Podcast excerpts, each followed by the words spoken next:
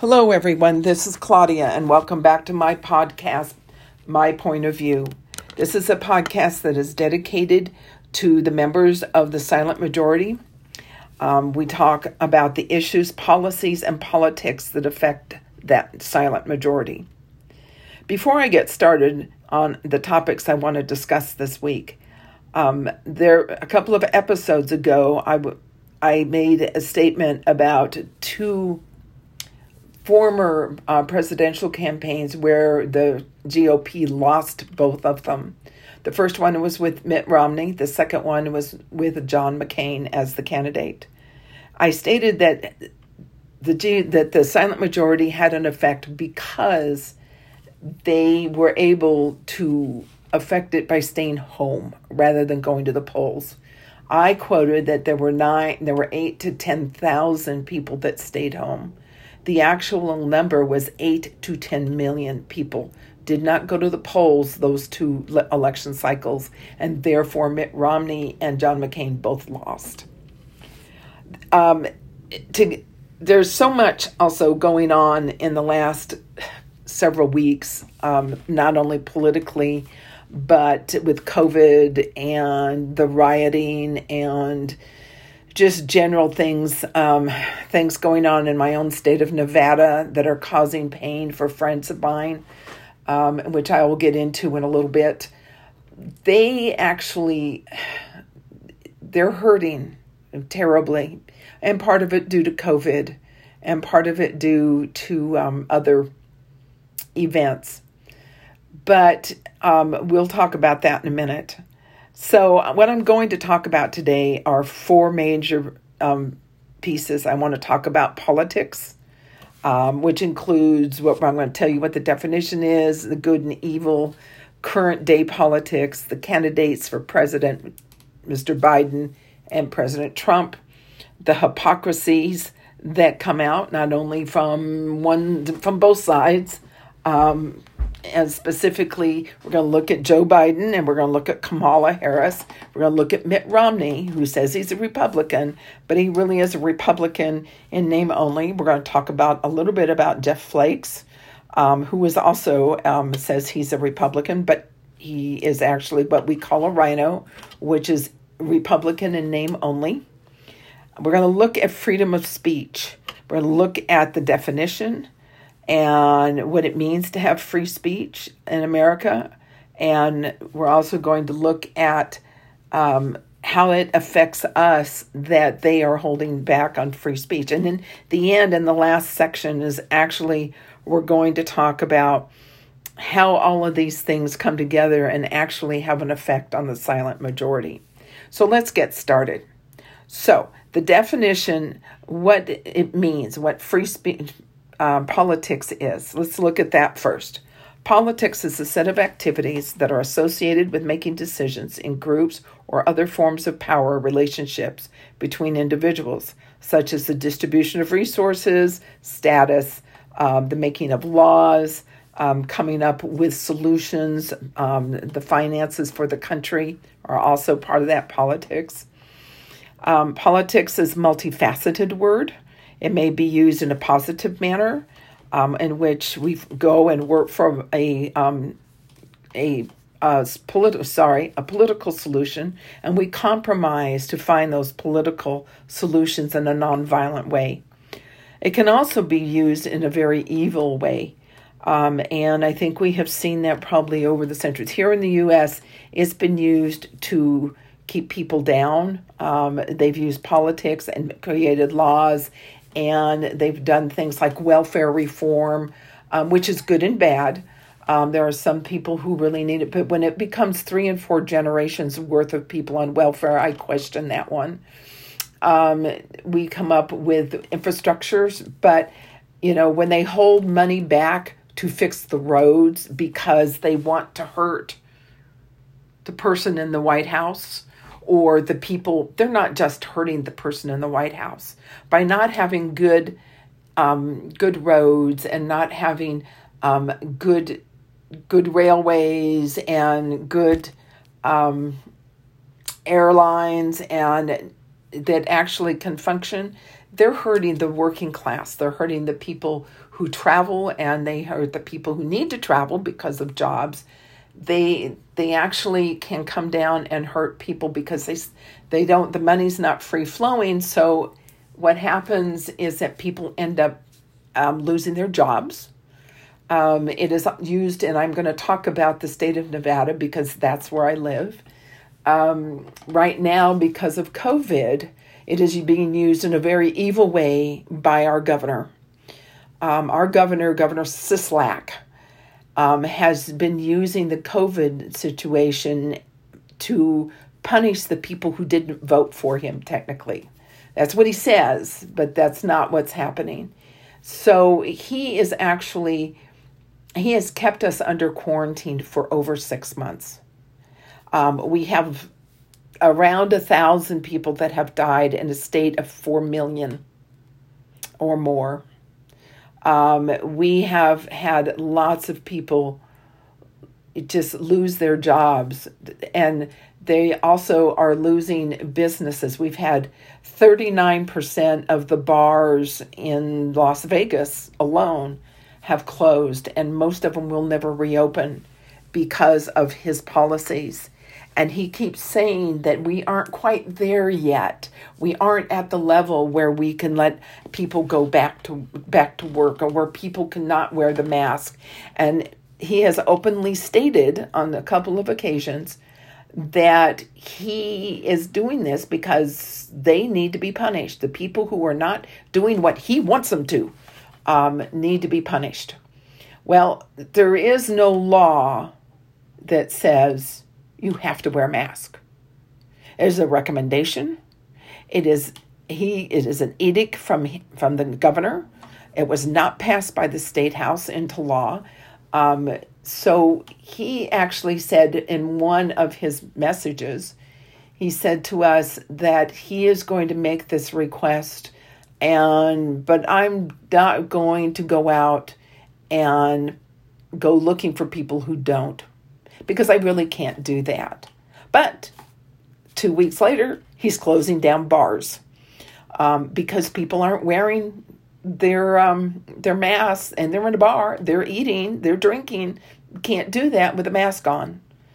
Um, and but he had said that he wasn't going to go out and look for people. And then he he openly changed his mind and he said it was because he wanted to punish those people because only 85% of the people in the state were wearing masks. Really, Governor? I swear. So that is an evil way to use your thing. You're actually hurting others in order for you to get your thrills as a politician. Um, and I think that's bad. I think it's, and now let's take a look at Nancy Pelosi. She's using her political position to hurt people because he she wants to hurt the president. She doesn't like him. She isn't going to help him in any way, but she's hurting everybody else because she will not she's not getting out money to people to make sure that they can continue to survive and not lose their homes and not so she's doing that but then she goes and she's always pushing wear the mask wear the mask wear the mask well if anybody didn't see it i'm surprised last week she decided to get her hair done in San Francisco. Not only did she get her hair done in San Francisco, but she did it without wearing a mask and she did it indoors. And guess what? In San Francisco, in the state of California, you cannot have indoor restaurants and you cannot have indoor hair salons at the moment because of the COVID 19. And now she's out punishing the hair the hair salon owner because the hair salon owner spoke up and said, "Wait a minute, stop. We didn't we did not do anything. I did not um, go out and purposely put you in that position of what you were doing and tell you you could do that so I could get you." And that's paraphrasing. That's not the the same words, but it's the get the idea. That's an evil way to use your political your position in politics. And I think it's something that we seriously need to look at as the silent majority as we go to vote this coming November.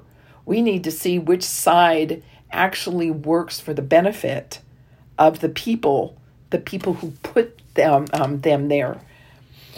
The other one is let's take a look. Now let's go in and we're going to look at the two candidates for president.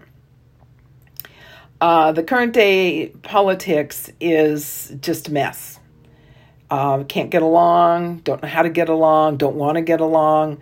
Um, the door, President Trump always opens up the door and says if they would just come and sit down and negotiate in good faith, we could get something done. And they do on occasion get something done, but not when it comes to certain things. One of the things that they do do in current state in current politics, and I think that we should really push after the election to make a, um, them stop doing this, is they go and they get a bill and they have a bill that's supposed to be for infrastructure for the US. And all of a sudden, you have money coming in, and they want to give money to the unions. They want to give money to the teachers, which aren't a part of the infrastructure. Um, teachers teach.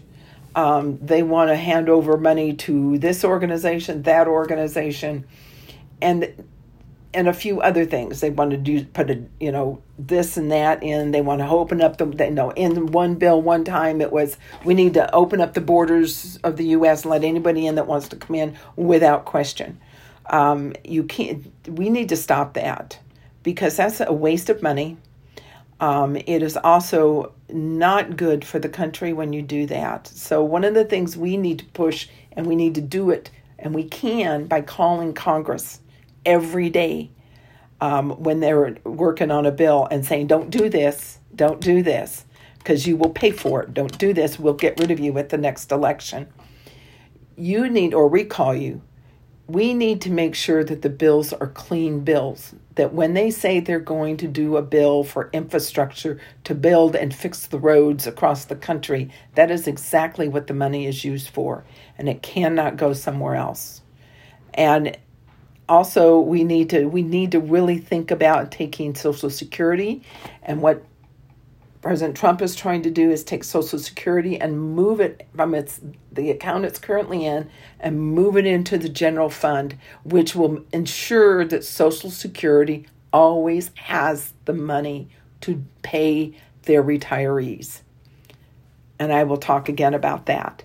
So now let's look at the two candidates. Let's look at Joe Biden and and I feel bad for him.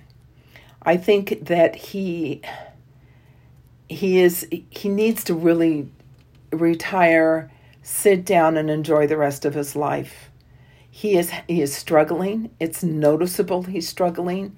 He's struggling to get through um, question answers from um, from people. He's he's angry. He, he just releases anger if somebody questions, you know, what he wants because he can't think of what he needs to do, and so he really, you know, gets angry at people when they, you know, just the average voter asks him, "Well, what about are you going to protect my right to for me to own a gun?" and he comes after a union worker um, that he's supposed to be talking to and getting information.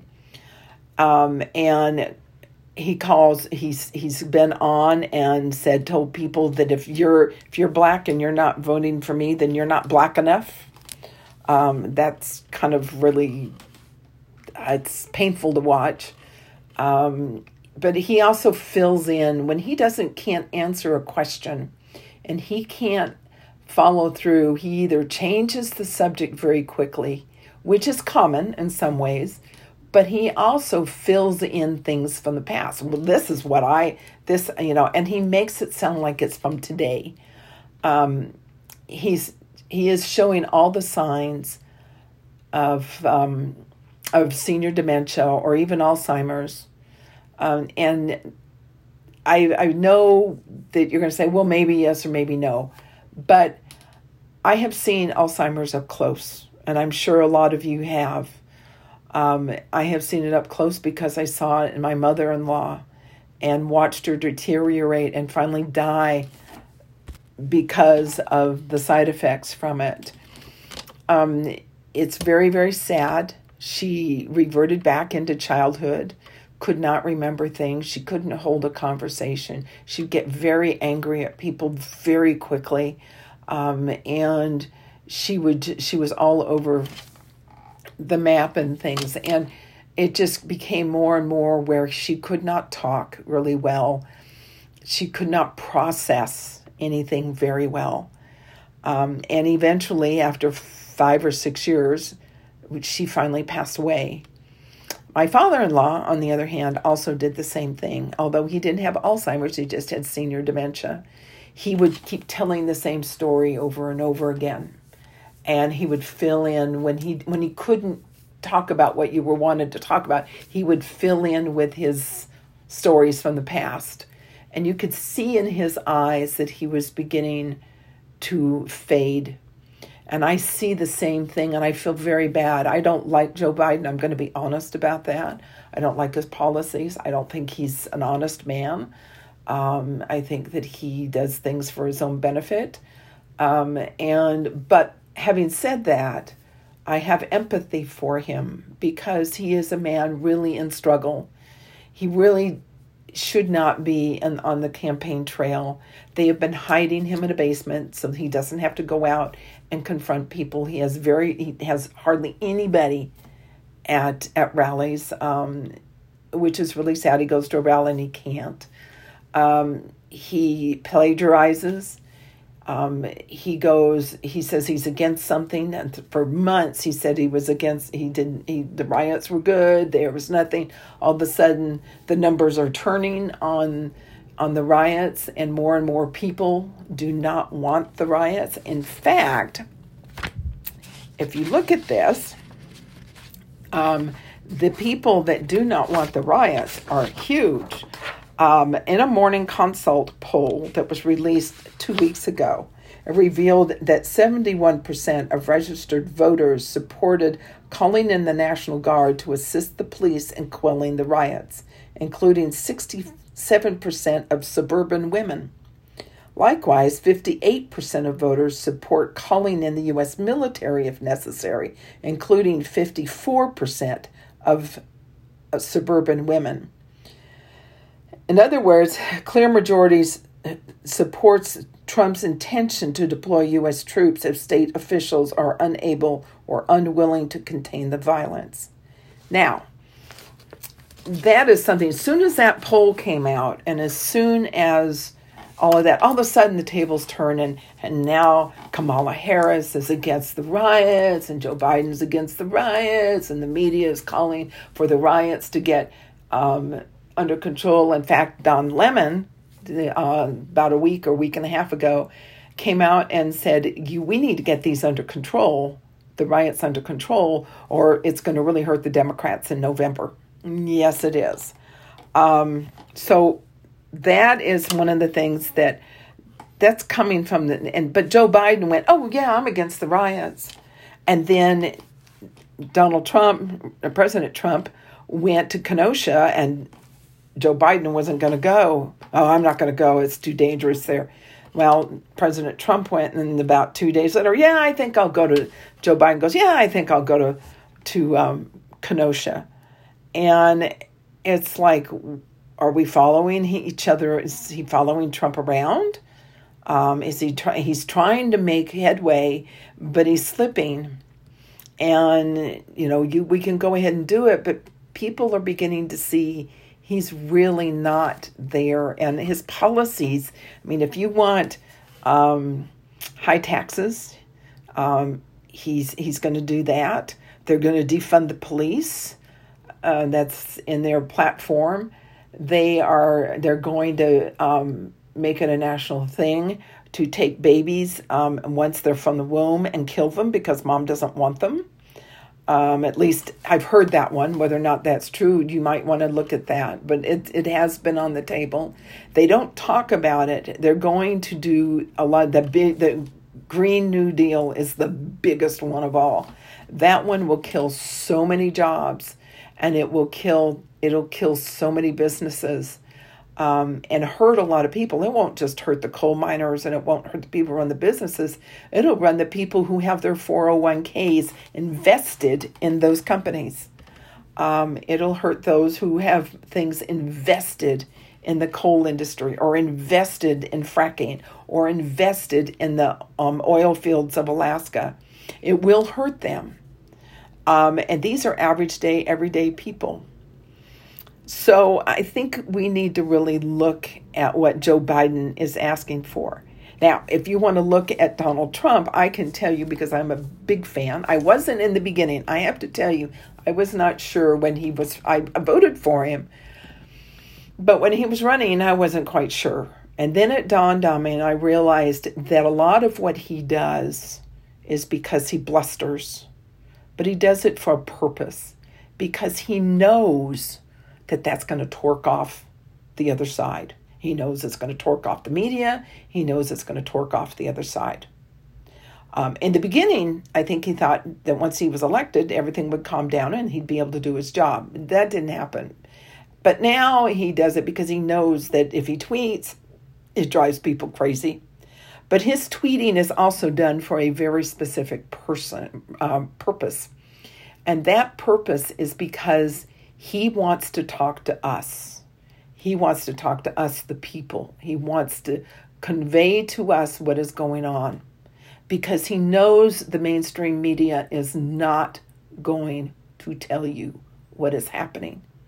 You are only going to get the negative side, you will not get the positive side. And that's, you know, a little disconcerting. Um, and he actually has done a lot of things that I didn't know about um, and I'm surprised at actually.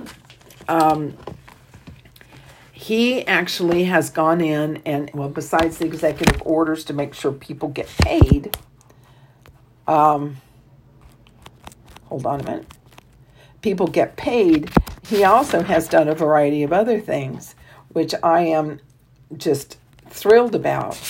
Um, he has gone out and see if I can find this. Um, he's gone out and done some things to help uh, people who are, well, I'll talk about in another session because I can't find the sheet I had it on.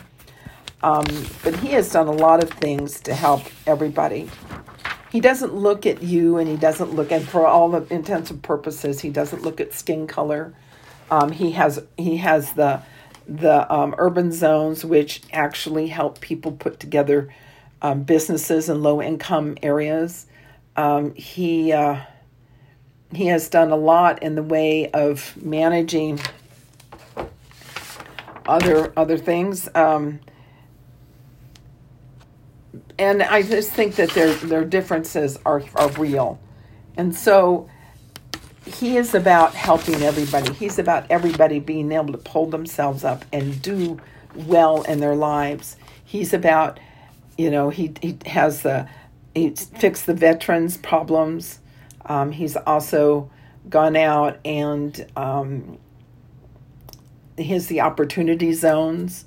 Um, he, and I said urban, it's not, the term is actually opportunity zones.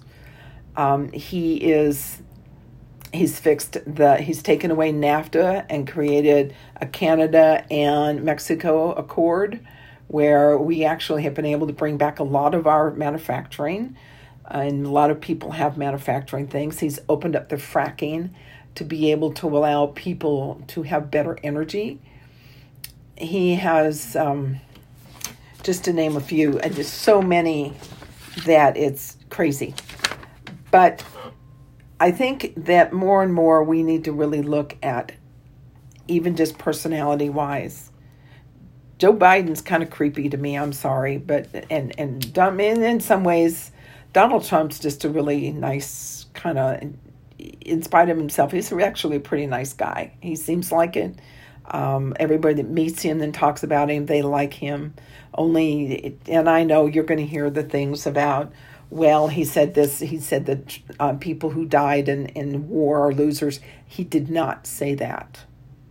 And there is no proof of that. And the person who wrote it for The Atlantic, the thing, he actually even admitted that he just compiled that information.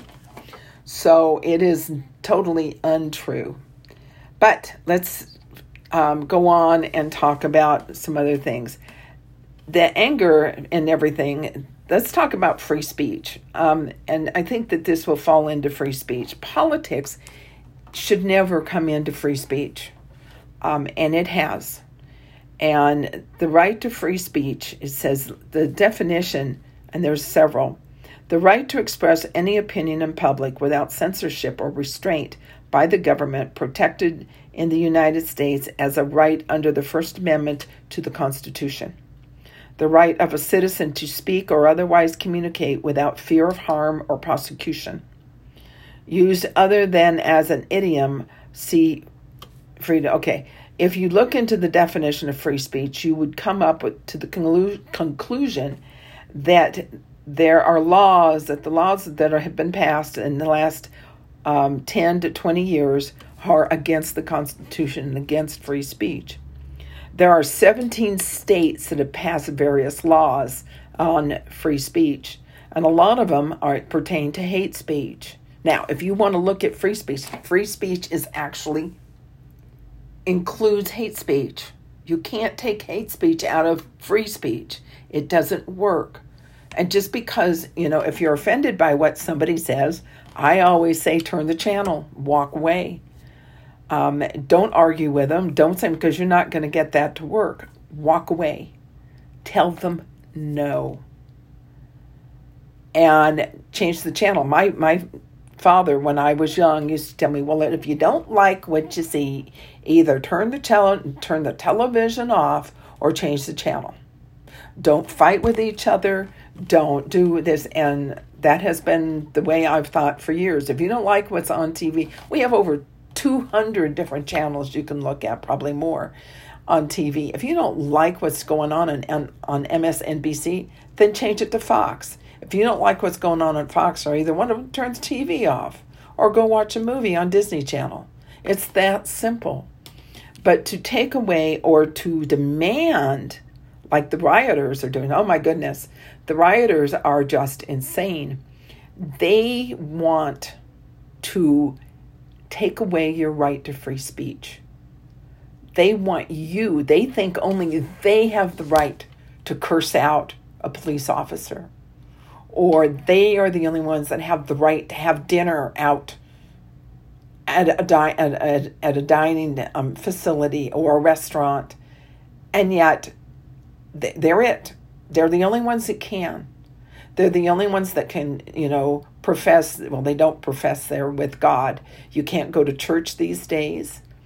Um, you can't do any of those things. Um, you can't go to a bar. Um, and I'll revert back to the state of Nevada. Governor Sisolak shut down all of the bars in the state of Nevada he just recently reopened them, but there's such harsh conditions upon which they have to do. They're spending money. And he's about ready to do it again.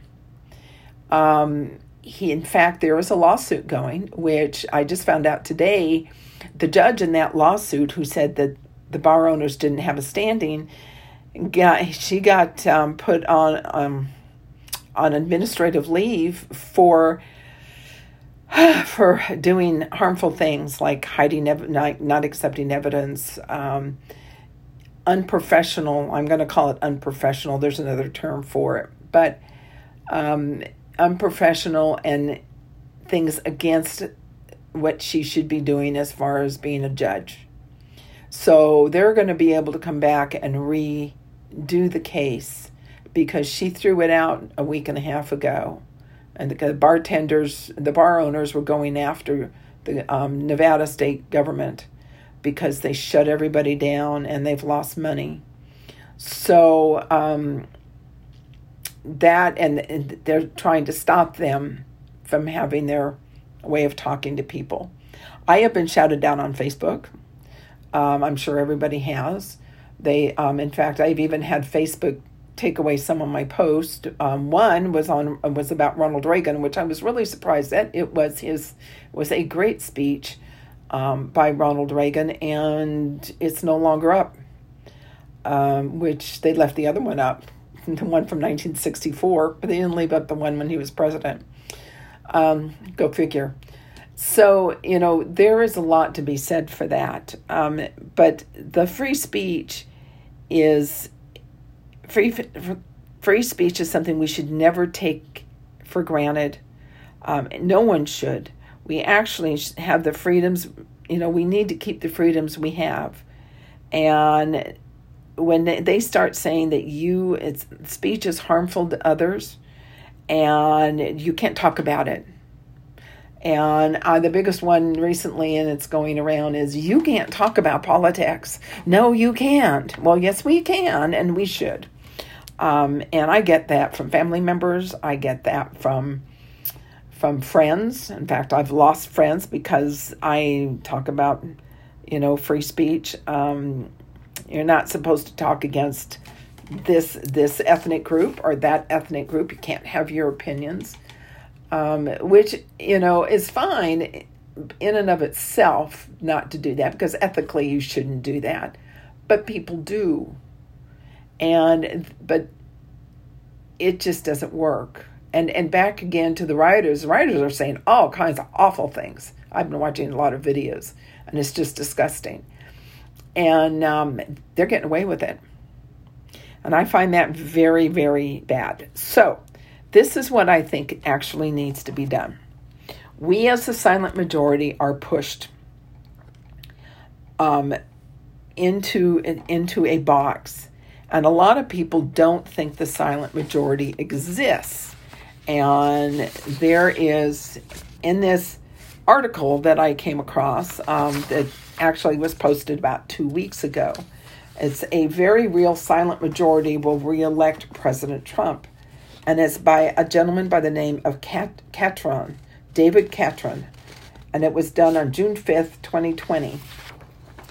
And he talks about what the silent majority um, is most concerned about. And he says this, and I'll just read the whole article to you. Tuesday morning, President Trump tweeted two words that succinctly describes the winning coalition that will assure his November reelection silent majority. This prompted a considerable amount of fustian mirth from the Twitter mob, a number of obscenities, serious opinion pieces in the corporate media, and contemptuous dismissal by the Democrats. The consensus was that Trump was indulging in what's called a Nixonian fantasy, whereby white suburbanites frightened by an increasingly diverse electorate would save his presidency. This interpretation betrays profound ignorance about the term silent majority, which never had any ra- radical con- connotation and disregards what suburban vo- voters really fear democratic incompetence in a time of economic uncertainty and social unrest. The ongoing riots in cities governed by, by supine Democrats combined with genuine threat that the violence will metastasize outward to the suburbs is their most conspicuous fear, and they want action. A Morning Consult poll released Tuesday. This is a poll that was released Tuesday, two weeks ago reveals that 71% of registered voters support calling the National Guard to assist the police in quelling the riots, including 67% of suburban women. Likewise, 58% of voters support calling in the U.S. military if necessary, including 54% of suburban women. In other words, clear majorities support Trump's intention to deploy U.S. troops if state officials are unable or unwilling to con- contain the violence. Moreover, he possesses the power to do so. As Senator Cotton, a Republican from Arkansas, wrote in the New York Times, this week rioters have plunged many American cities into anarchy, recalling the widespread violence of the 1960s. Some governors have mobilized the National Guard, yet others refuse, and in some cases, rioters still outnumber the police and guard.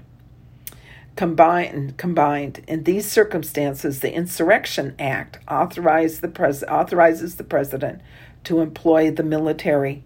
This vulnerable act, nearly as old as our republic itself, doesn't amount to martial law or the end of democracy, as some excitable critics, ignorant of both the law and our history, have comically suggested. In fact, the federal government has a constitutional duty to the states to protect them from domestic violence. Senator Cotton's straightforward and irrefutable essay has caused something of an insurrection at the, the New York Times. The New York Post reports dozens of New York Times staffers erupted in outrage at the newspaper for publishing an op ed from Republic, Republican Senator Tom Cotton urging President Trump to call out the U.S. military to crack down on protests that have turned violent. In addition, the Times has been inundated by angry letters from its readers, a denunciation from the News Guild of New York's New York, and outraged tweets from its own journalists. In the end, it may be necessary for the president to send in troops to protect James, James Bennet, the hapless editor's page, hapless editorial page editor who decided to print Senator Cotton's heretical op-ed. Bennet certainly can't count on the protection of New York City's Democratic Mayor Bill de Blasio. Mayor de Blasio has been feckless during the riots that even New York Governor Andrew Cuomo called him on the carpet for failing to prevent instances of looting, destruction, and property of destruction of property in the city. I believe the mayor underestimates the scope of the problem. What happens happened in New York City is inexcusable.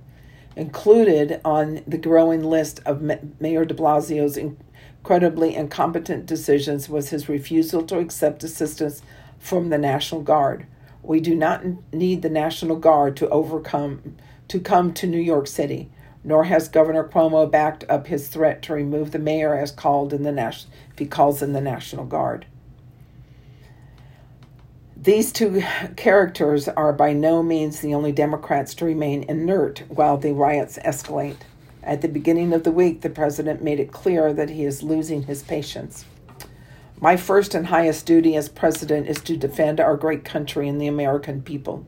I swore an oath to uphold the laws of our nation, and that is exactly what I will do. But in recent days, our nation has been gripped by the professional anarchists, violent mobs, arsonists, looters, criminals, rioters, Antifa, and others. A number of state and local governments have failed to take necessary action to safeguard their residents. If a city or a state refuses to take action that are necessary to defend the life and property of their residents, then I will deploy the United States military and quickly solve the problem for them. And Amer- America was founded upon laws. It goes without saying, of course, that most Democrat governors have made all manner of ill informed claims about Trump's remarks. Illinois Governor Jay Pritzker said, I reject the notion that the federal government can send troops into the state of Illinois. Michigan Governor Gretchen Whitmer claimed Trump is determined to sow the seeds of hatred and division. Nevada Governor Steve Sisolak uh, declared, Unfortunately, the president has once again taken the path of inciting combativeness, stoking racial tensions, and creating a division when we need unity more than ever.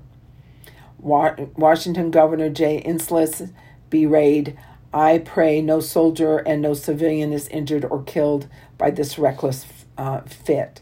Oregon Governor Kate Brown claimed, You don't diffuse violence by putting soldiers on the streets. And the beat goes on. All five Democratic governors named above ostensibly activated the National Guard in their states, yet it is obvious that they don't intend to deploy the troops in any meaningful way states with GOP governors such as Arizona, Arkansas, Florida, Georgia, Indiana, Ohio, South Carolina, South Dakota, Tennessee, Texas, and Utah have deployed their troops effectively. Among the states with Democratic governors, the activation has been largely a matter of political of public relations. In fact, when the Secretary of Defense Mark Esper requested National Guard assistance from Virginia Governor Ralph Northam to protect various national monuments in the District of Columbia, Governor Northam refused. Esper then turned to Maryland's Governor Larry Hogan, who agreed to send the request the requested troops. So, what about the silent majority? The Morning Consult polled noted noted above makes it clear that they wanted they want law and order restored. This, along with a fast economic recovery, is precisely what the president has pledged. Meanwhile, Trump's likely general election opponent meanders about systematic racism while struggling to keep his figure straight concerning how many lives and jobs have been lost. And oh, by the way, last week he said that 100 and 120,000 people, 20 million people, sorry, 120 million people died of the coronavirus, and 100 and well over between the two, his numbers on jobs were just as pathetic. So, as former Clinton pollster Doug Schoen writes, the political risk to Democrats is becoming associated with the riots, which would result in the party losing the White House and risking their House majority. The Democrats already own the riots, and the silent majority is quietly counting the days to November 3rd. So, my point about reading this, I think, is important. I want you to know what is actually being thought out there. But the other one is that with the fact that the silent majority is a very powerful group of people, although we don't speak up a lot, um, we can do things. We can we can make sure we call our congressman we can make, we can go and join the different rallies that are going on around the, the country, like um, down in the, Viet, the the Vietnamese one Vietnamese group went and did a walk for for um, Trump and for freedom. Um, the bikers, um, especially at Sturgis, um, actually backed were able to make the Antifa people back away uh, because they outnumbered them. They were by lots, and they're also a lot bigger, um, and they have more strength. And it took it took the police to try and keep them apart. Um, we are moving forward. We are making sure that that those are some things. The other ones is that we can talk to each other. We can talk to each other. We can talk to our neighbors. We can talk to people. We can converse on um, on different chat rooms um, and make sure that people know the difference between the two.